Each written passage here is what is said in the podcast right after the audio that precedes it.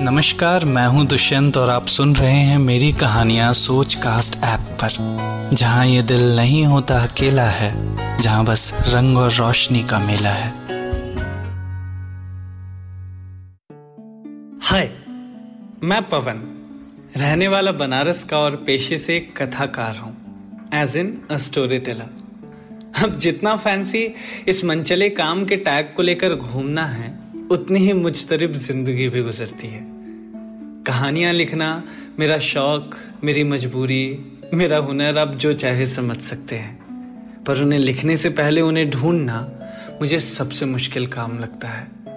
और बस बस इसी तलाश में, इसी फिराक में रहता हूँ कि कहीं से कहीं से कोई अच्छी सी, नई सी कहानी मिल सके।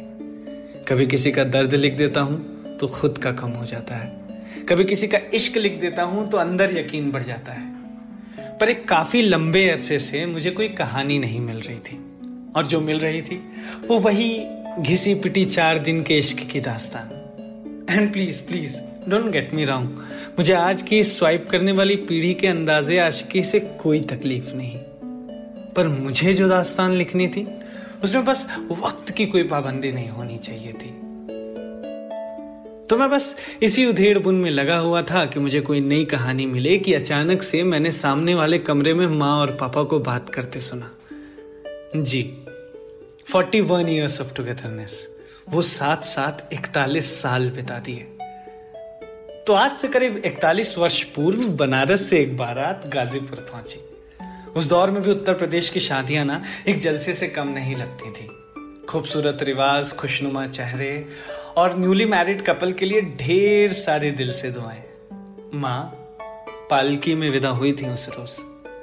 खैर, दद्दू घर में काफ़ी खुश थे, पर थोड़े चिंतित भी कि माँ अपने नए घर में कैसे रह पाएँगी। प्लस माँ काफ़ी पढ़ी लिखी थी। हमारे रूढ़ीवादी घर के कई लोगों से काफ़ी ज़्यादा पढ़ी लिखी।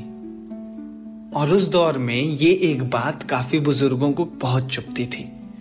माँ के ज़्यादा पढ़ लिख लेने की वजह से घर में बंटवारे की बेमतलब संभावनाएँ लगाने लगे लोग। पापा वैसे चिल थे, हमेशा से।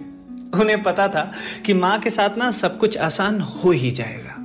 अब चाहे वो घर में किसी की तबीयत खराब हो, या चाहे कोई किसी बात पर नाराज़ हो, किसी को पढ़ाना हो, या आने वाले सीज़न में खेतों में नई फ़सल की प्लानिंग करनी हो, हर एक अचीवमेंट हर एक खुशी हर एक तकलीफ़ में माँ और पापा का हिस्सा फिफ्टी फिफ्टी होता था। और आज यूँ ही यूँ ही चलते चलते इकतालीस साल दोनों ने साथ बिता दिए। पर आज भी घर में मेरी दादी मेरी माँ को बड़ी दुल्हनी ही बुलाती हैं, इकतालीस साल बाद भी। तो एक रोज घर के सबसे बड़े दद्दू खेतों से लौट रहे थे और अचानक ही दरवाजे पे उन्हें एकदम से एपिलेप्सी का दौरा सा आ गया। साइकिल समेत वो ज़मीन पे गिर गए और बहुत तेज़ी से कांपने लगे, शिवर करने लगे। सारा घर एक बार में पैरों पे खड़ा हो गया।